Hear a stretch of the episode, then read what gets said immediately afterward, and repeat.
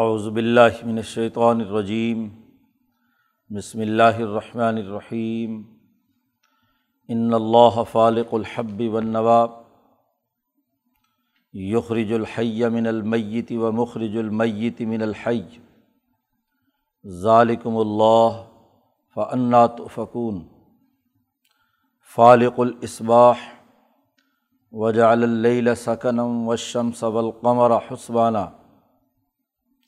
ذالک تقدیر العزیز العلیم وہو الذی جعل لکم النجوم لتہتدوا بہا فی ظلمات البر والبحر قد فصلنا الآیات لقوم یعلمون وہو الذی انشأکم من نفس واحدہ فمستقر ومستودع قد فصلنا الآیات لقوم یفقہون وہو الذی انزل من السماء ماء فأخرجنا به نبات كل شيء وأخرجنا منه خضرا نخرج منه حبا متراكبا ومن النخل من طلعها قنوان دانية وجنات من أعناب والزيتون والرمان مشتبها وغير متشابه انظروا إلى ثمره إذا أثمر وينعه ان فی ذالکم لآیات لقوم یؤمنون وجعلوا للہ شرکاء الجن وخلقهم وخرقوا له بنین وبنات بغیر علم سبحانہ وتعالی عما یصفون صدق اللہ العظیم۔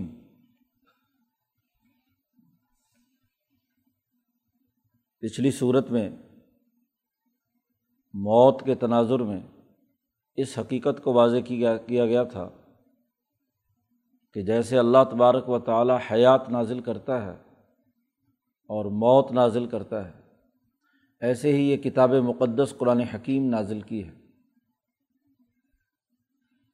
کتاب مقدس قرآن حکیم کے بارے میں یہ کہنا، کوئی ظالم آدمی یہ کہے کہ وحی تو ہونا اور وہ کہے کہ مجھ پر وحی آئی ہے، یا یہ کہے کہ سأنزل مثل ما انزل اللہ کہ ان قریب مجھ پر وہ وحی آنے والی ہے جو اللہ نازل کیا کرتا ہے، جھوٹ گھڑنے والوں کے ظلم کا تذکرہ پیچھے کیا گیا تھا۔ تو یہاں اس رکوع میں یہ بتلایا جا رہا ہے اللہ کی صفات، اور اللہ نے جو اس کائنات کے اندر مختلف چیزیں نازل کی ہیں ان کا تذکرہ کرتے ہوئے کہ یہ سب کچھ اللہ کے اختیار میں ہے، وہی اللہ ہے جس نے تمہارے لیے دانہ پھاڑ کر رزق مہیا کیا، سورج چاند ستاروں کا نظام بنایا، رات اور دن تمہارے لیے تشکیل دیے۔ فأنیٰ تؤفکون، پھر کہاں بہکے جا رہے ہو؟ آلاء اللہ کا تذکرہ کیا ہے۔ امام شاہ ولی اللہ فرماتے ہیں کہ قرآن حکیم ہر صورت میں ایک دعویٰ کرتا ہے، حکم بیان کرتا ہے، اور پھر اس دعوے کے دلائل تذکیرات ثلاثہ کے تناظر میں کرتا ہے کہ مستقبل میں اس کے کیا نتائج آئیں گے، جو حکم دیا جا رہا ہے، جو دعویٰ کیا جا رہا ہے، جو فرمان شاہی جاری کیا گیا ہے، اس کو جو ماننے والے ہیں ان کے لیے کیا نتیجہ ہے اور نہ ماننے والوں کے لیے کیا نتیجہ ہے۔ اسی طرح جو حکم دیا جا رہا ہے اس کے حوالے سے جو آپ کا حال ہے، گرد و پیش کا ماحول ہے، اس پر غور و فکر کی اور تدبر کی دعوت دی گئی ہے، جسے تذکیر بھی آلاء اللہ کہا جاتا ہے۔ اللہ کے انعامات سے نصیحت، شروع صورت میں ایک بنیادی دعویٰ کیا گیا تھا کہ الحمدللہ الذی خلق السماوات والارض وجعل الظلمات والنور، کہ اللہ ہی کی تعریف ہے جس نے آسمان و زمین پیدا کیے اور وہی ظلمتوں اور نور کا پیدا کرنے والا ہے۔ تو ظلمتوں اور نور کا یہ نظام، اس پر غور و فکر کی دعوت دی گئی ہے اپنے گرد و پیش میں جو چیزیں موجود ہیں۔ گویا کہ پچھلے رکوع میں موت کا تذکرہ کر کے تذکیر بالموت وما بعدہ کا کے ذریعے سے اپنا دعویٰ ثابت کیا ہے، اور یہاں اس رکوع میں گرد و پیش میں جو انعامات الہیہ موجود ہیں ان پر غور و فکر کی دعوت دے کر بتلایا گیا ہے کہ یہ تمام کام وہی اللہ کی ذات کر رہی ہے، تو اس کو چھوڑ کر کہاں ادھر ادھر بہکتے پھر رہے ہو۔ سب سے پہلے بہت ایک اہم ترین بات جو پوری کائنات کے اندر جاری و ساری ہے، قرآن حکیم نے اس کا تذکرہ کیا، ان اللہ فالق الحب والنوا، بے شک اللہ تبارک و تعالی دانے اور گٹھلی کو پھاڑنے والا ہے۔ اس پوری کائنات کا نشو و ارتقاء اسی عمل انفلاق سے وابستہ ہے۔ چیزیں جو ہیں اپنے دائرے میں جب توانائی سے بھرپور ہوتی ہیں تو ان میں فشن کا عمل، ٹوٹنے کا عمل ہوتا ہے، اور پھر فیوژن کا عمل، جڑنے کا عمل ہوتا ہے۔ کائنات کے تمام ایٹمز، یہ پوری کائنات ایٹمز پر مشتمل ہے۔ آج ہمیں تحقیقات سے یہ بات معلوم ہو گئی، اور ایٹموں کی اس طاقت میں جہاں توانائی اور نور بھر جاتا ہے تو وہاں ایک پھٹنے کا عمل ہے جس سے توانائی بکھرتی، مزید بکھرتی ہے، مزید نشو و ارتقاء حاصل کرتی ہے۔ اب قرآن نے یہاں ایک مثال دے کر بات کہی ہے کہ جب ایک کاشتکار دانہ زمین میں ڈالتا ہے ایک خاص قسم کے ماحول اور ٹمپریچر میں، نمی ایک خاص قسم کی اور ایک خاص قسم کی حرارت، صرف پانی ہی پانی ہو تب بھی دانہ نشو و ارتقاء کے حوالے سے نہیں پھٹتا، صرف گرمی گرمی ہو اور نمی نہ ہو تو تب بھی نہیں۔ ایک خاص ماحول کے اندر زمین جس میں نمی اور حرارت دونوں چیزیں موجود ہوتی ہیں، تو جیسے ہی زمین میں دانہ ڈالا جاتا ہے تو وہ پھٹتا ہے اور اس میں سے کونپل نکلتی ہے، پھر آہستہ آہستہ وہ پودا اور درخت بنتا چلا جاتا ہے۔ تو اس دانے کو پھاڑنے والا کون ہے؟ دانہ ویسے باہر موجود ہے لیکن کبھی از خود اس کے اندر نشو و ارتقاء نہیں ہوتی، اور اگر تھوڑی بہت کسی میں سے نکلے بھی تو تھوڑی دیر میں مرجھا جاتی ہے، وہ کوئی پودا یا درخت نہیں بنتا۔ تو اپنے اس انعام پر غور کرو کہ دانہ وہی پھاڑتا ہے، اور یہ تو دانے کی بات ہے، گٹھلی کا بھی، نوا، کھجور کی گٹھلی۔ عرب لوگ کھجوروں کا بہت استعمال کرتے تھے، صحرا میں فصل وصل گندم وغیرہ تو وہاں ہوتی نہیں تھی، تو وہاں زیادہ تر استعمال کھجور کا تھا۔ تو کھجور کھا لیتے ہو، اس کی گٹھلی جب زمین میں بوتے ہو تو کچھ ہی دنوں میں وہ بھی کیا ہے، پھٹتی ہے اور اس میں سے درخت اگنا شروع ہو جاتا ہے۔ یہ عمل انفلاق نہ صرف نباتات میں ہے بلکہ اب معلوم ہوا کہ پوری کائنات کے اندر یہ جاری ہے، ایک چھوٹے سے ایٹم سے لے کر تمام اشیاء میں۔ ماں کے پیٹ میں بچے کی تخلیق کا عمل بھی ایسے ہی ہوتا ہے، نطفہ جب ٹھہرتا ہے تو اسی سے ہی مختلف سیلز ساتھ ساتھ بنتے، پھٹتے اور بنتے چلے جاتے ہیں اور جڑتے چلے جاتے ہیں۔ وہ انگوروں کا ایک گچھا بن جاتا ہے، تو وہیں نشو و ارتقاء عمل انفلاق سے وابستہ ہے۔ درخت اگنا ہو یا دانہ کھجور کی گٹھلی ہو یا کسی اور پودے کی، انسان رحم مادر میں ہو یا جہاں بھی جو چیز، ایسے ہی دنیا میں جتنے خزانے، جتنی توانائیاں بکھر رہی ہیں، زلزلے آتے ہیں، تیل کا بننا اور تیل کا باہر نکلنا، گیس اور باقی چیزوں کا اخراج ہونا، یہ پھٹنے کے عمل سے ہی وجود میں آتا ہے۔ چیزیں ٹوٹتی ہیں، پھٹتی ہیں اور اس سے باہر نکلتی ہیں۔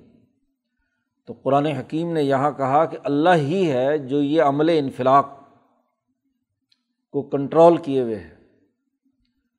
پھر یہ پھٹنے کا عمل بھی دو طرح سے ہے، باہر پڑا پڑا دانہ پھٹ جائے تو اس سے کوئی درخت نہیں بنتا، کوئی توانائی محفوظ ہو کر کسی سیدھے راستے پر نہیں چلتی۔ دانہ باہر بڑا پڑا خراب ہو کر پھٹ جائے تو ایک خراب ہو کر پھٹنا ہے جس سے وہ گرد و پیش کے ماحول میں بدبو پھیلاتا ہے، اور اگر یہی ایٹم ایٹمی ری ایکٹر کے بغیر باہر پھٹے، باہر پھاڑ دیا جائے تو یہ بھی تباہی پھیلاتا ہے، یہ بھی وہ بدبو اور وہ ماحول کے اندر فضا پیدا کرتا ہے جو انسانی دم کو گھونٹتی ہیں اور اس کو مارنے کا ذریعہ بنتی ہیں۔ وہ سڑا ہوا دانہ بھی انسان کا دماغ پھاڑنے کے لیے کافی ہوتا ہے، سڑی ہوئی گٹھلی وہ بھی انسان کے لیے جس درجے کی اس کی توانائی ہے اس درجے میں وہ انسانی دماغ پر اثر انداز ہوتا ہے۔ تو ایٹم کی زیادہ بڑی طاقت پھٹتی ہے تو وہ زیادہ تباہی اتارتی ہے۔ تو یہ اس عمل انفلاق کو محفوظ رکھنا ایسے ماحول میں کہ جس سے انسان کے لیے وہ مفید توانائی یا غذا کا ذریعہ بنے، یہ کون کرتا ہے جی؟ صرف دانہ پھاڑنا تو کوئی کمال نہیں، وہ تو ہر آدمی پھاڑ لے گا یا پھٹ جاتا ہے، لیکن اس پھٹنے کے عمل کے کے ذریعے سے باقاعدہ اس کا درخت بننا، پودا بننا یا توانائی کا اس طریقے سے کسی محفوظ مقام پر پھٹنا کہ جو وہ بجلی پیدا کرے، دوسروں ضروریات کو پورا کرے، ایٹمی توانائی ایٹمی ری ایکٹر میں محفوظ طریقے سے ہو، تو انسان کے لیے بہت سے مفید کاموں کے پیدا کرنے کا ذریعہ ہے۔ اور اگر کھلی فضا میں پھٹے وہی بم تو وہ تباہی بربادی اتارتا ہے جی، جیسے جاپانیوں پر امریکہ نے اتاری۔ تو قرآن حکیم نے بڑی جامع جملہ یہاں پر استعمال کیا ہے، ان اللہ فالق الحب والنوا، دانہ پھاڑنے والا ہے اور گٹھلی کو پھاڑ کر اس سے نشو و ارتقاء پیدا کرنے والا۔ ذرا غور و فکر کرو، ایک کاشتکار روزانہ دیکھتا ہے کہ میں نے جو گٹھلی بوئی تھی، جو دانہ ڈالا تھا، کس طریقے سے وہ محفوظ طریقے سے نکلا اور اس نے ایک درخت اور تناور تناور درخت بن گیا، ایک فصل کا ایک پودا بن گیا۔ یخرج الحی من المیت، مزید غور کرو کہ زندگی نکالتا ہے مردے سے، زندہ ہوتا ہے الحی، وہ مردے سے نکالتا، گٹھلی مردہ تھی، دانہ مردہ تھا، زمین میں بویا تو اس کے ذریعے سے حیات اور توانائی اس میں پیدا ہوئی نباتاتی، جس کے نتیجے میں وہ نشو و ارتقاء کے مراحل طے کرتا ہوا۔ اسی طرح رحم مادر میں نطفہ بے جان تھا، مردہ تھا، یہ بھی اگر محفوظ جگہ پر نہ ہو تو ضائع ہو جاتا ہے، کچھ اس سے نہیں پیدا ہوتا۔ یہ بھی محفوظ رحم مادر میں ہو تو اسی سے کیا ہے، بچہ پیدا ہوتا ہے۔ تو وہ نطفہ مردہ تھا، اس سے زندہ انسان بچہ نکال لیا۔ یخرج الحی من المیت و مخرج المیت من الحی، اور مردہ کو نکالتا ہے زندہ سے جی، وہی نشو و ارتقاء کے ذریعے سے پودا بڑا ہوتا ہے، اس کے میں پھل لگتے ہیں، تو اس کے اندر بے جان گٹھلی ہاں جی وہ وجود میں آتی ہے، اس کی جتنی ہائٹ مقرر ہے وہ پودا یا درخت اس کے مطابق بنتا ہے۔ پھر اس مردے کو اسی زندہ سے نکالا، تو موت و حیات یہ دونوں اس کے کنٹرول کرنے والی ذات وہی اللہ ہے، جو زندہ کو مردہ سے اور مردہ سے زندہ دونوں کام کرتا ہے۔ یہ بات اچھی طرح سمجھ لینی چاہیے کہ قرآن حکیم نے موت اور حیات دونوں کو وجودی قرار دیا ہے، اس لیے خلق الموت والحیات، اس نے موت بھی پیدا کی ہے، یہ ایک وجودی عمل ہے، وجود رکھتا ہے۔ ایسے ہی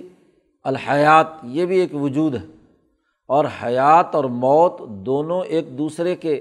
بغیر نہیں رہ سکتے۔ حیات موت سے تخلیق ہوتی ہے اور حیات سے موت تخلیق ہوتی ہے، یہ ایک سائیکل ہے۔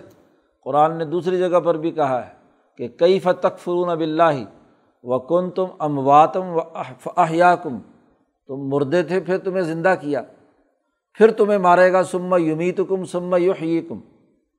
پھر تمہیں دوبارہ زندہ کرے گا۔ یہ جو موت و حیات کا معاملہ ہے یہ ایک دوسرے کے ساتھ جڑا ہوا ہے۔ تو جب یہ موت و حیات کا ایک سائیکل ذات باری تعالیٰ نے دائرہ مقرر کیا ہے، تو کیف تکفرون باللہ، تم اللہ کا انکار کیسے کر سکتے ہو، تم اس خدا کا انکار کیسے کر سکتے ہو جس نے موت و حیات کا ایک نظام تشکیل دیا ہے، مردے سے زندہ کو اور زندہ سے مردے کو نکالتا ہے، تو یہ غور و فکر کی دعوت دی ہے۔ ذالکم اللہ، یہ تمہارا اللہ ہی ہے جس نے یہ سارے کام کیے ہیں کہ وہ دانہ پھاڑتا ہے، گٹھلی نکالتا گٹھلی سے درخت نکالتا ہے، مردہ سے زندہ نکالتا ہے، زندہ سے مردہ نکالتا ہے۔ اس پورے نظام کو جو گرد و پیش میں تمہارے موجود ہے، اس پر غور و فکر کرو۔ وہی تو جو جسم سے تم فضلات خارج کرتے ہو یا جانور خارج کرتے ہیں، مردہ اور بھوس ہوتا ہے، لیکن زمین میں ڈالتے ہو تو زمین کو وہ زندہ کر دیتا ہے۔ اسی زندگی سے کیا ہے، نئی فصل پیدا ہوتی ہے۔ اس لیے بغیر کسی ہاں جی فصل میں ڈالے کھاد ڈالے ہوئے زمین جو ہے وہ زندہ نہیں ہوتی، مردہ اور بنجر رہتی ہے۔ تو زندگی اسی موت سے زندگی پیدا کی، پھر اسی زندگی سے کیا درخت پودا اگتا ہے، جانور کھاتے ہیں، انسان کھاتے ہیں، حیات پیدا ہوتی ہے، وہی حیات سے پھر وہ اسے مردہ کرتے ہیں، اور پھر وہ مردہ، تو پورا کا پورا سائیکل جاری ہے۔ تو کائنات کے تمام معاملات پر غور و فکر کرو۔ اس پوری کائنات میں یہ جو سرکل موت و حیات کا جاری ہے، یہ کرنے والا کون ہے؟ کیا تمہارے بت جن کو تم اللہ کے علاوہ پوجتے ہو؟ قرآن نے یہ ساری انعامات بیان کر کے آخر میں کہا، آخری آیت میں، وَجَعَلُوا لِلَّهِ شُرَكَاءَ الْجِنَّ، کیا کوئی غیبی جن ہے جن کو تم نے شریک بنا رکھا ہے، وہ یہ کام کرتے ہیں؟ جی، یا تم نے یہ جو پتھر کے بت بنا رکھے ہیں، یہ یہ کام کرتے ہیں؟ یہ جو پوری کائنات کا نظام چل رہا ہے، تو ذرا غور و فکر کرو، یہ اللہ ہی کرنے والا ہے۔ فَأَنَّا تُؤْفَكُونَ، تم پھر کدھر بہ کے جا رہے ہو؟ آدمی جب غور و فکر اور تدبر کرتا ہے تو پھر اسے غلط راستے کے بارے میں سمجھ پیدا ہونی چاہیے۔ وہ ادھر ادھر بہکنے کے بجائے اس بنیادی قانون اور ضابطے پر غور و فکر کر کے اس نظام کو چلانے والی ذات کی طرف متوجہ ہو۔ یہ تو دانے اور گٹھلی میں عمل انفلاق کے ذریعے سے کیا ہے، نشو و ارتقاء کا عمل ہے۔ ذرا مزید غور کرو، فالق الاصباح، رات چھاتی ہے، پورا اندھیرا ہوتا ہے پوری کائنات اور فضا پر، اور پھر اس میں سے صبح کو پھاڑتا ہے۔ فالق، فلق پھاڑنا، جی، تو فالق الاصباح صبح کی روشنی کو پھاڑنے والا ہے۔ شروع صورت میں کہا تھا، وجعل الظلمات والنور، ظلمتوں کو بھی وہی پیدا کرنے والا ہے اور اندھیروں اپنا روشنیوں کو بھی وہی پیدا کرنے والا ہے۔ تو روشنی اندھیرے میں سے پھوٹتی ہے، یہ بھی عمل انفلاق، کہ گھٹا ٹوپ اندھیرے جو ہیں رات کے، وہ چھٹ جاتے ہیں جب سورج کی ٹکیا باہر نکلنے کو ہوتی ہے۔ یہ اور اسی طریقے سے جب شام کو سورج غروب ہوتا ہے اور ظلمتیں تمہارے لیے پیدا کی جاتی ہیں۔ اب ظلمتوں کو تم اچھا نہیں سمجھتے، لیکن ذرا غور و فکر کرو کہ وَجَعَلَ اللَّيْلَ سَكَنًا، رات کا اندھیرا جو ہے وہ بھی اس نے پیدا کیا ہے۔ اندھیروں کے بارے میں یہ کہنا کہ اس کا کوئی اور خالق ہے، کوئی اور اہرمن ہے، دوسرا کوئی خدا ہے جس نے رات طاری کی ہے، نہیں، رات بنائی ہے سکنن، تمہارے جسم کو سکون پہنچانے کے لیے۔ تمہاری جو دن بھر میں توانائیاں خارج ہو چکی ہیں، تھکے ماندے ہوتے ہو تو سکون چاہیے، تمہارے جسم کو اطمینان چاہیے، آرام چاہیے۔ جب آرام آتا ہے تو توانائی، رات کے اندھیروں میں آپ توانائی، آپ کا جسم دوبارہ ہاں جی ریچارج ہو جاتا ہے، ہاں جی جتنی تھکاوٹ ہے وہ دور ہو کر دوبارہ توانائی تمہارے اندر آ جاتی ہے۔ تو یہ رات کوئی اور خدا تھوڑا ہی ہے جو یہ بنائے، یہ رات بھی اسی نے بنائی۔ ظلمت کو صرف ظلمت سمجھ کر برا سمجھنا یہ تو خلاف حقیقت ہے۔ یہ رات نہ ہو اور ہر وقت تمہارے اوپر سورج ہاں جی ہزاروں واٹ کا جلتا رہے تو تمہارے جسم کو سکون کہاں آئے گا؟ اور جب سکون نہیں آئے گا تو تمہارا جسم اگر مسلسل جاگتا رہے اور اسے اطمینان اور سکون نہ ہو تو کتنے دن زندہ رہو گے؟ تمہارا جسم خود پھٹ پھٹا کر ضائع ہو جائے گا۔ تمہارے جسم کو آرام دینے کے لیے رات بنائی ہے، تو ظلمتوں کا خدا بھی وہی ہے۔ جی، یہ تمہیں عجیب بات لگتی ہے کہ ظلمت کا خالق اللہ کیسے ہو سکتا ہے، ہاں جی یہ تو کوئی شیطان ہوگا، تو ایسا نہیں ہے، اسی اللہ نے بنایا ہے، اور بنایا ہے تمہارے لیے۔ وَجَعَلَ اللَّيْلَ سَكَنًا، اور رات اس نے بنائی ہے سکون کے لیے، اطمینان کے لیے۔ وَالشَّمْسَ وَالْقَمَرَ حُسْبَانًا، اور یہ جس سے فالق الاصباح اور وجعل اللیل دو چیزیں یہاں پر آ گئی تھیں، ظلمت اور روشنی، ان دونوں کا صبح کے طلوع ہونے کا جو مرکز اور منبع ہے وہ الشمس ہے، اور رات کی چاندنی میں سورج چاند چمکتا ہے، اس کی چاندنی اتنی میٹھی اور اتنی پرسکون ہوتی ہے کہ مزید سکون انسان کو حاصل ہوتا ہے۔ رات کی روشنی بھی، چاند کی روشنی، وہ بھی ٹھنڈی اور میٹھی ہوتی ہے، وہ سکون میں مزید اضافہ کرتی ہے، بلکہ تمہاری جسم میں توانائی بھرتی ہے۔ جیسے سمندر میں یہی چاند جو ہے جوار بھاٹا اس کے اندر ابھارتا ہے، مد و جزر جسے عربی میں کہتے ہیں، تو یہ مد و جزر جو ہوتا ہے تو یہ مد و جزر توانائی کی وجہ سے ہوتا ہے۔ تو اگر یہ پانی کے اندر اتنی توانائی پیدا کرتا ہے کہ ہزاروں فٹ اونچی ہاں جی لہر آتی ہے جب چودھویں رات کا چاند سمندر پر پڑتا ہے، تو تمہارے جسم کے اندر بھی جوش، توانائی، طاقت اور قوت چاندنی راتوں میں پیدا ہوتی ہے۔ تو یہ پیدا کرنے والا کون ہے؟ والشمس والقمر حسبانا، یہ سورج کا طلوع ہونا اور یہ چاند کا طلوع ہونا، ان کا بھی ایک حساب مقرر ہے، یہ طے شدہ نظام کے مطابق چل رہے ہیں۔ رات دن تو سورج اور چاند کے تغیر و تبدل سے ہو رہا ہے، سورج جب زمین کے دوسری طرف چلا جاتا ہے تو اس طرف اندھیرا ہو گیا، اب یہاں والے آرام کریں اور وہاں والے کام کریں، اور پھر سورج طلوع ہو کر ادھر آتا ہے تو اب یہاں والے کیا ہے، کام کریں اور ادھر والے آرام کریں۔ تو یہ پورا ایک طے شدہ نظام ہے جس میں ایک لمحے کا بھی کوئی فرق نہیں ہوتا۔ فلکیاتی نظام آج ہمیں تحقیقات سے پتہ چل گیا کہ وہ طے شدہ ہے، ہزاروں سال پرانے ہاں جی دن اور رات ہم معلوم کر سکتے ہیں، اور مستقبل کے ہزاروں سال بعد بھی ہمیں معلوم ہو سکتا ہے جب تک یہ سورج چاند ستارہ موجود ہے کہ فلکیات میں کس سن کے اندر کس جگہ پر کس مقام میں کس ٹائم میں سورج کہاں ہوگا اور چاند کہاں ہوگا۔ تو اس کا ایک طے شدہ حسباناً حساب ہم نے مقرر کیا ہے۔ قرآن نے دوسری جگہ پر کہا کل فی فلک یسبحون، ہر ایک سیارہ اپنے اپنے محور اور مدار پر گردش کر رہا ہے، کبھی وہ اپنے محور اور مدار سے ادھر ادھر منحرف نہیں ہوتا۔ تو ذالک تقدیر العزیز العلیم، یہ اندازہ رکھا ہوا ہے، یہ سسٹم بنایا ہوا ہے اس طاقتور کا، ذات باری تعالیٰ کا، جو العزیز بھی ہے اور العلیم بھی ہے، باخبر بھی، علم بھی مکمل ہے اور طاقت اور قوت بھی ہے کہ اپنے علم کے مطابق کام کر سکے۔ آدمی کے پاس علم ہو، معلومات ہوں، لیکن طاقت اور توانائی نہ ہو تو وہ کبھی کوئی نتیجہ پیدا نہیں کر سکتا۔ وہ علم علم کے ساتھ ساتھ طاقت اور قوت کا ہونا، جسمانی قوت کا ہونا بھی ضروری ہے۔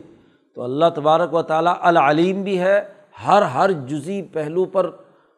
اسے واقفیت حاصل ہے، علم حاصل ہے، اور پھر طاقتور بھی ہے کہ جہاں جو نتیجہ جو سسٹم بنانا چاہے وہ بنا دیتا ہے۔ تو ایسے تقدیر العزیز العلیم، اللہ کی اس تقدیر اور اندازہ کرنے والے اللہ کو چھوڑ کر فَأَنَّا تُؤْفَكُونَ، کہاں بہ کے جا رہے ہو تم؟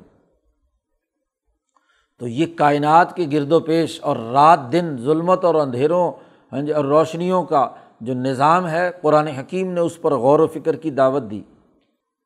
ایک اور مثال دے کر قرآن نے یہی ظلمت اور روشنیوں کے نظام کو سمجھایا، وَهُوَ الَّذِي، وہی اللہ ہے کہ جَعَلَ لَكُمُ النُّجُومَ، تمہارے واسطے آسمان پر ستارے بنائے، نجوم کا پورا نظام،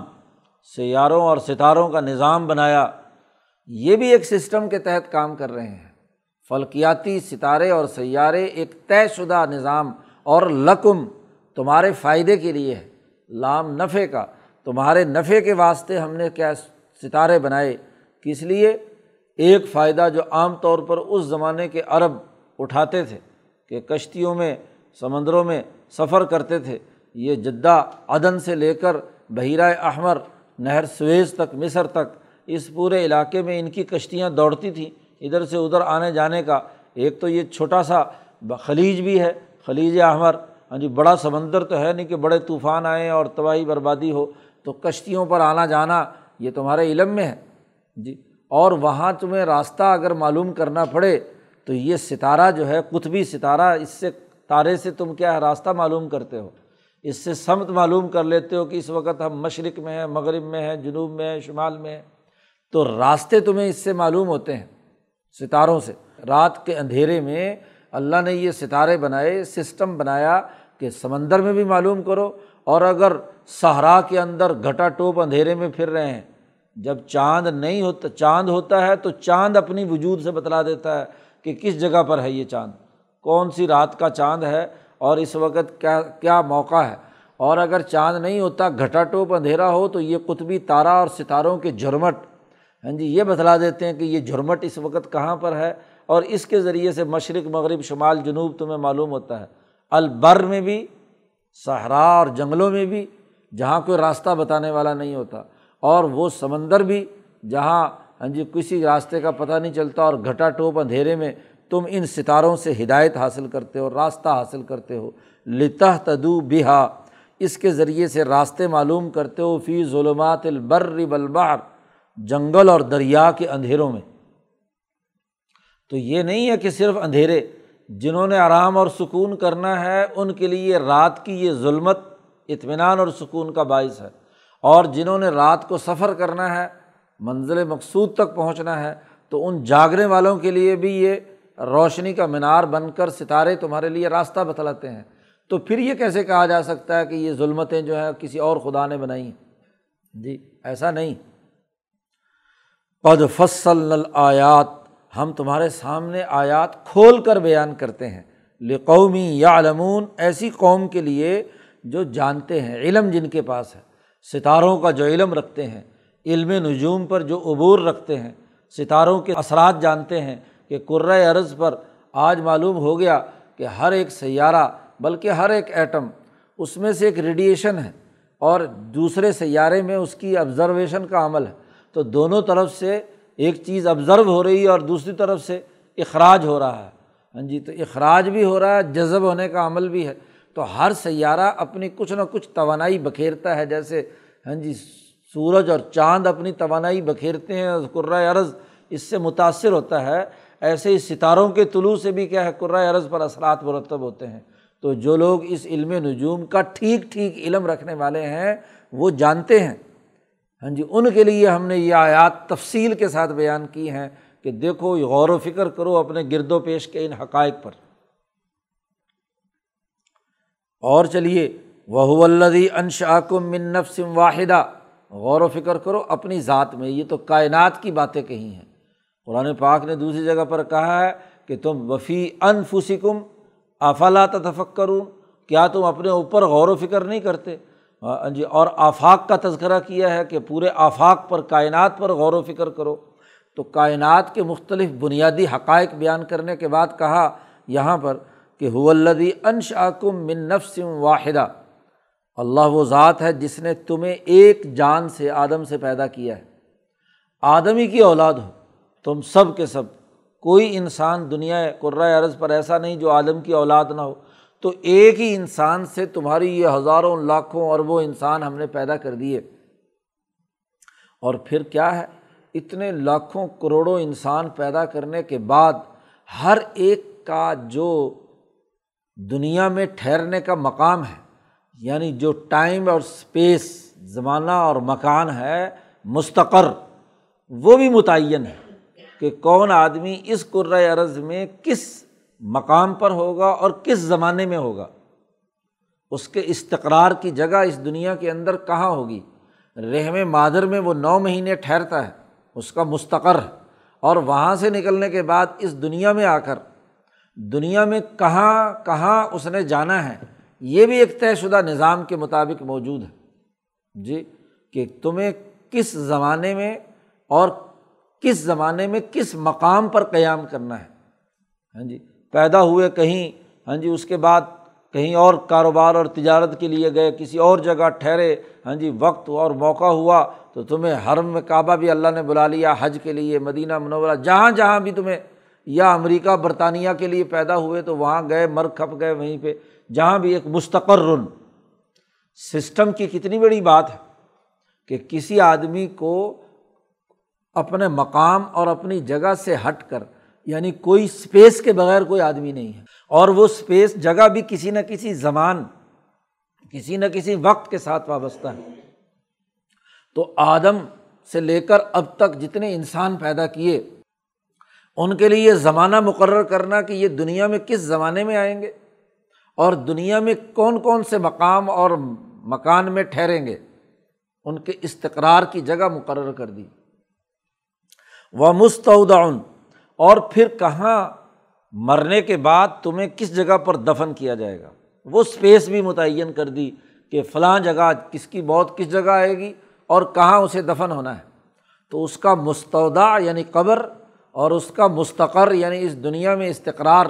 اور ٹھہرنے کا جو مقام ہے وہ متعین کر دیا۔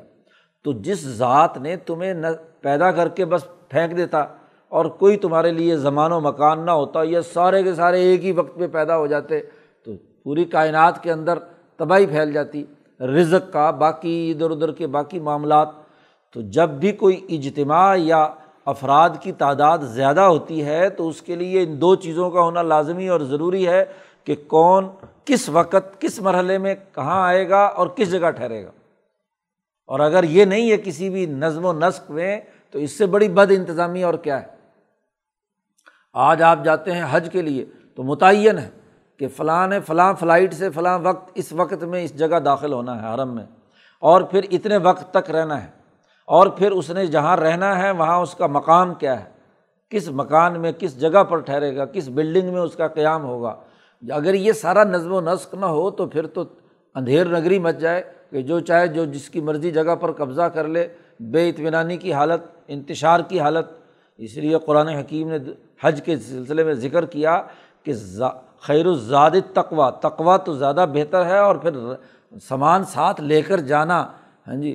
تو وتزودوا، اپنے ساتھ اپنے کھانے پینے کا سامان لے کر چلو۔ پرانے زمانے میں جاہل لوگ جو ہیں حج کرنے کے لیے بھی اللہ میاں نے بلاوا کیا اور بغیر کھائے پیے بغیر سامان لیے راستے میں بھیک مانگ رہے ہیں، پھر وہاں جا کر لوگوں کے لیے مصیبت بنے ہوئے ہیں، کبھی کسی کا مال لیتے ہیں کبھی کسی کا لیتے ہیں۔ تو نہیں، اپنے نظم و ضبط اور ڈسپلن کے ساتھ وتزودوا، اپنا زاد راہ لے کر چلو، وہاں ٹھہرنے کی جگہ متعین کرو،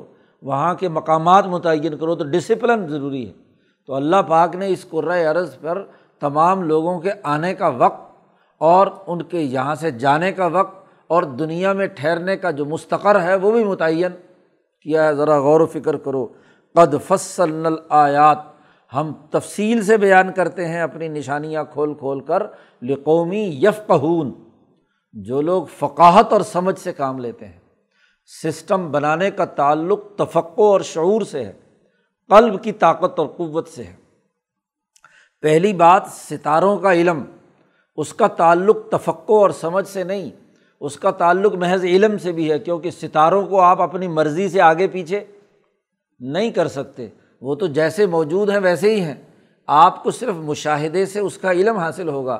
اس لیے وہاں قرآن حکیم نے جملہ استعمال کیا تھا، قد فصلنا آیات لقوم یعلمون، علم رکھنے والی قوم کے لیے ہم نے آیات کی تفصیل بیان کی ہے۔ لیکن دنیا میں آ کر تمہیں پیدا کیا ہے اور تم ایک جاندار، ایک سمجھدار انسان ہو، تو تمہارا استقرار اور تمہارا استیداع، جہاں تمہیں مقرر ودیت رکھا جانا ہے امانت کے طور پر، مستودع اور مستقر، اس میں چونکہ تمہارا اپنا عمل دخل بھی ہے کہ تم کس سرزمین میں رہنا چاہتے ہو، کہاں کہاں آنا جانا چاہتے ہو، اسفار کس لیے کرنا چاہتے ہو، اس کے لیے اس ڈسپلن میں تمہیں خود بھی اپنے اوپر ڈسپلن نافذ کرنا ہے،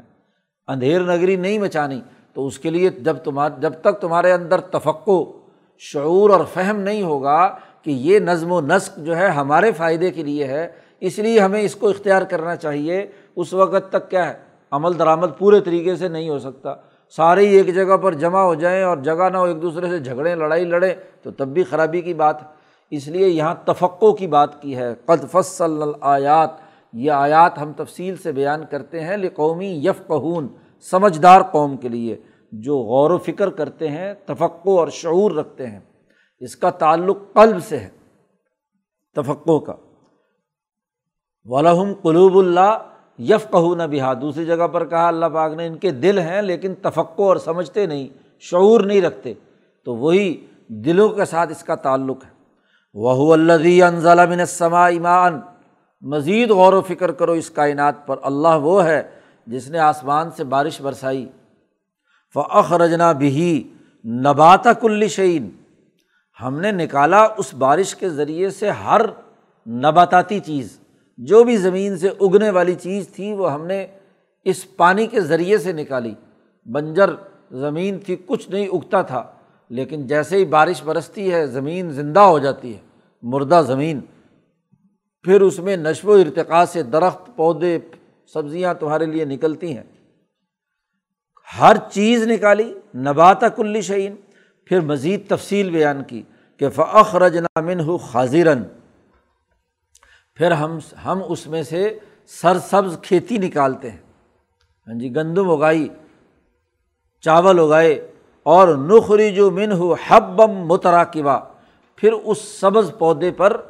ہم نے اس میں سے دانے نکالے جو ایک دوسرے پر تہ بتہ جڑے ہوئے ہیں، متراکبہ، ہاں جی، متراکبہ، ایک آدمی گھوڑے پر سوار ہے، اس کے پیچھے دوسرا سوار، اس کے پیچھے تیسرا سوار، تو دانوں کی بالیاں اٹھا کر دیکھو گندم کی کہ کیسے دانہ، ایک دانے کے اوپر دوسرا دانہ، تیسرا دانہ، تہ بتہ بڑی ترتیب کے ساتھ پوری بالی۔ ایسے ہی چاول کا دانہ جو ہے اس پر غور و فکر کرو کہ جیسے وہ گچھا لگتا ہے تو وہ بھی اس ٹہنی پر تہ بتہ لگا ہوا ہے، حبم متراکبہ۔ ذرا غور و فکر کرو کہ تمہارے لیے اس سبز پودے پر ہم نے دانے نکالے ترتیب کے ساتھ، یہ نہیں کہ ایسے ہی بکھرے ہوئے ہوں۔ اور پھر ذرا غور کرو، اسی پانی سے ہم نے وَمِنَ النَّخْلِ، کھجور کا درخت ہے کہ مِن طَلْعِهَا قِنْوَانٌ دَانِيَةٌ، جھکے ہوئے پھلوں کے گچھے ہم نے کھجور میں سے نکالے۔ کھجور اگی ہوئی ہے، اس میں جب کھجور لگتی ہے تو اس موسم میں وہ گچھے پورے ایسے جھکے ہوئے ہوتے ہیں نیچے، تو دانیہ، ایسے گچھے ہم نے نکالے۔ یہی پانی تھا، پانی نہیں برستا تو کھجور نہیں اگتی، خشک زمین میں، بلکہ درخت کو بھی خشک کر کے جلا کر راکھ کر دیتی ہے، ختم ہو جاتا ہے، مسلسل گرمی پڑتی رہے۔ تو یہی بارش آتی ہے جو اس درخت کو کیا ہے، تر و تازہ کرتی ہے، اور اس میں سے کھجور نکلتی ہے، قنوان دانیت، جھکے ہوئے جھکے ہوئے گچھے اس میں پیدا ہوتے ہیں۔ اور صرف کھجور ہی نہیں، مزید غور کرو، وَجَنَّاتٍ مِّنْ أَعْنَابٍ، انگوروں کے باغات، جو انگور کا پھل ہے اس میں سے انگور کے گچھے جھکے ہوئے، وَالزَّيْتُونَ، زیتون کا پھل، وَالرُّمَّانِ، اور انار، مشتبہن، وہ ایک دوسرے کے مشابہ بھی ہوتے ہیں، اور وغیرہ متشابہی، اور ایک دوسرے سے رنگ میں، صورت میں، شکل میں ایک دوسرے کے مشابہ بھی نہیں ہوتے۔ قرآن کہتا ہے انظروا الی ثمرہ اذا اثمر وینعہ، اور پھر اس پر بھی غور کرو، ان پھلوں کو جو جب اللہ ان پر پھل لاتا ہے، ان درختوں پر، ان پودوں پر، یہ تمام چیزیں جب آتی ہیں اور پھر پکتی ہیں، ذرا پکنے کے عمل پر بھی غور و فکر کرو۔ کچا پھل ہو تو وہ تو ویسے ہی پیٹ میں خرابی پیدا کر دے، تمہاری لیے لذیذ بھی نہ بنے، کچا پھل بد ذائقہ ہوتا ہے، پھر اس کو بتدریج سہج سہج اس کو پکایا، ہاں جی، وَيَنْعِهِ، اس کو پکا کر تیار کیا۔ تو یہ جو پکنے کا عمل ہے اس پر بھی ذرا غور و فکر کرو کہ رات کی چاندنی آ کر اس پھل میں مٹھاس پیدا کرتی ہے، چاندنی نہ ہو، رات کا اندھیرا نہ ہو، مسلسل ہی کیا ہے، دھوپ کی دھوپ پڑتی رہے یا نوری نور رہے، تو پودے کے اندر مٹھاس نہیں پیدا ہوتی۔ سورج کی گرمی پھل کو پکاتی ہے اور چاند کی چاندنی اس میں مٹھاس پیدا کرتی ہے۔ تو تم اگر یہ سمجھو کہ رات کے اندھیرے کسی اور خدا نے بنائے ہیں تو کوئی دو خدا مل کر پھل بنا رہے ہیں، نہیں، یہ رات کے اندھیروں کو برا مت سمجھو، یہ رات کے اندھیرے ہی ہیں جن میں کیا ہے، پھل پکنے کا عمل آگے بڑھتا ہے، یا ستارے کی میٹھی روشنی، ہاں جی، اس پر پڑتی ہے، یا چاند کی چاندنی اس پر پڑتی ہے، تو اس یہ تمام کام مل کر اس پھل کو پکانے پکانے کے لیے تیار کرتے ہیں۔ اور ذرا غور و فکر کرو۔ پھر ایک اور بڑی قابل غور بات جو امام شاہ ولی اللہ دہلوی رحمۃ اللہ علیہ نے واضح کی کہ زمین بھی وہی ہے، اس پر پڑنے والی رات کی چاندنی اور دن کا سورج بھی ایک ہی ہے۔ اچھا، بارش برسی تو بارش سے برسنے والا پانی بھی ایک ہی ہے، لیکن اسی زمین میں سے انگور نکل رہا ہے، اسی پانی، اسی زمین، اسی چاندنی، اسی سورج، اور اسی ایک سے ایک طرف انگور نکل رہا ہے، دوسری طرف انار نکل رہا ہے، ادھر سے کھجور نکل رہی ہے، ادھر سے کیا ہے گندم اگ رہی ہے، ادھر سے چاول اگ رہے ہیں، ادھر سے کپاس اگ رہی ہے۔ یہ جو مختلف ہاں جی منتشر چیزیں پیدا ہوئیں ایک ہی چیز سے، یہ کمال کس کا ہے؟ اس پر بھی غور و فکر کرو۔ ہر ایک کا جب اللہ نے الگ الگ نفس شجری پیدا کیا تو اس نفس شجری نے اس کے مطابق کنورٹ کر دیا اس بارش کو، اس مٹی کو۔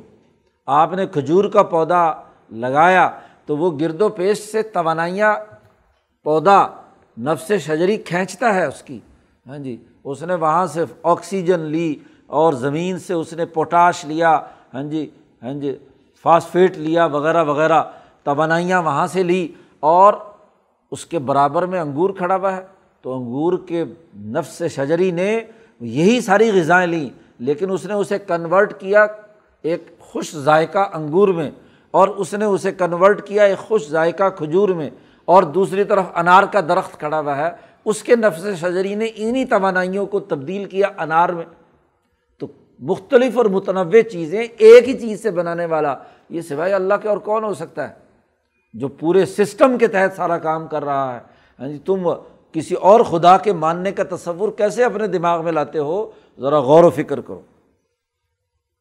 انظروا الی ثمرہ، کیسے دیکھو ان کے پھلوں پر، غور و فکر کرو، توجہ کرو۔ جب وہ پھل لاتا ہے کہ انگور سے انگور، انار سے انار، کھجور سے کھجور، یہ نہیں ہے کہ ایک دوسرے سے کیا ہے مختلف وہ چیزیں ہو جائیں۔ ان فی ذالکم، تمہارے لیے اس میں بڑی نشانیاں ہیں، لیکن یہ ہیں نشانیاں اس قوم کے لیے جو ایمان رکھنے والی ہے۔ علم، تفقہ، اور آخری نتیجہ کیا ہے؟ ایمان، کہ اس سسٹم پر ایمان۔ پہلے کہا قد فصلنا الآیات لقوم یعلمون، علم حاصل کریں۔ پھر علم کے بعد اگلا مرحلہ تھا قد فصلنا الآیات لقوم یفقہون، تفقہ اور بصیرت پیدا کریں۔ اور جب دو کام ہو جائیں، علم بھی آدمی کے پاس آ جائے اور تفقہ اور بصیرت بھی پیدا ہو، تو آخری نتیجہ کیا نکلنا چاہیے؟ کہ اس پورے سسٹم پر اور اس کے بنانے والے پر کیا ہے ایمان لایا جائے۔ یہ قومی یؤمنون، ایمان لانے والی قوم کے لیے نشانیاں ہیں۔ تو جو علم، شعور اور ایمان، ان تین مرحلوں کو کائنات کے انعامات الہیہ جو کائنات میں بکھرے ہوئے ہیں ان پر غور و فکر کر کے حاصل کرتا ہے تو وہ کامیاب ہے۔ قرآن نے یہ سارے دلائل دینے کے بعد کہا وَجَعَلُوا لِلَّهِ شُرَكَاءَ الْجِنَّ، یہ عجیب بیوقوف لوگ ہیں کہ یہ اللہ کے لیے کیا ہے شریک ٹھہراتے ہیں، اور شریک بھی کس کو ٹھہراتے ہیں؟ جنوں کو۔ حالانکہ وَخَلَقَهُمْ، اللہ نے ہی ان کو پیدا کیا ہے، وہ بھی تو اللہ کی مخلوق ہے، اس مخلوق کو خدا کے برابر ٹھہرا رہے ہو تم۔ ان کا جو غیبی نظام ہے تو وہ بھی تو ہاں جی وہ آگ کی لو سے پیدا کیے گئے ہیں، تم اگر مٹی سے پیدا کیے گئے ہو تو وہ بھی اللہ کی مخلوق ہیں، تو مخلوق کو خالق کے برابر ٹھہرا رہے، ان کا کیا عمل دخل اس پورے نظام میں؟ وَخَرَقُوا لَهُ، حالانکہ اسی نے پیدا کیا ہے، اور یہ عجیب احمق لوگ ہیں کہ خَرَقُوا لَهُ بَنِينَ وَبَنَاتٍ بِغَيْرِ عِلْمٍ، اللہ کے لیے بیٹے اور بیٹیاں تلاش کرتے ہیں، تراشتے ہیں۔ خَرَقُوا تخر، ہاں جی حضرت نے ترجمہ کیا تراشتے ہیں، خَرَقُوا لَهُ بناتے ہیں ان کے لیے بیٹے اور بیٹیاں بغیر علم کے، فرشتوں کو بیٹیاں اور ان کو بیٹے بنا کر ہاں جی اللہ کے لیے اولاد بناتے ہیں۔ تو کیسے احمق ہیں کہ علم، تفقہ اور ایمان کے لیے جو دستیاب تمام وسائل اور انعامات الہیہ ہیں ان کو دیکھنے کے باوجود بھی یہ جنوں کو اللہ کا شریک ٹھہرائیں یا بیٹے بیٹیاں بنائیں۔ سبحانہ، اللہ بہت پاک ہے، کوئی اس کی اولاد نہیں، کوئی بیٹے بیٹیاں نہیں ہیں، کوئی اس کا شریک نہیں ہے۔ وَتَعَالَى عَمَّا يَصِفُونَ، وہ بہت بلند تر ہے، بہت ہی بلند تر ہے، جس اس بات سے جو تم اللہ کے لیے تم وصف بیان کرتے ہو، اس کے جو تم باتیں بیان کرتے ہو اس سے بہت بلند تر ہے، یہ تمہاری فضول لغو یاوا گوئی ہے۔ تو قرآن نے اس رکوع میں اعلیٰ اللہ، اللہ کے انعامات کے ذریعے سے یاد دہانی کرائی ہے، نصیحت کرائی ہے، اور واضح کیا ہے کہ اللہ ہی ہے جو اس پوری کائنات کا نظام چلانے والا ہے، وہ ظلمتیں ہوں یا روشنیاں ہوں۔ وَجَعَلَ الظُّلُمَاتِ وَالنُّورِ کا جو دعویٰ شروع صورت میں کیا ہے اس کے لیے دلائل اس رکوع میں مزید بیان کر دیے گئے۔ اللہ تعالیٰ ہمیں قرآن حکیم کو سمجھنے اور اس پر عمل کرنے کی توفیق عطا فرمائے۔ اللہ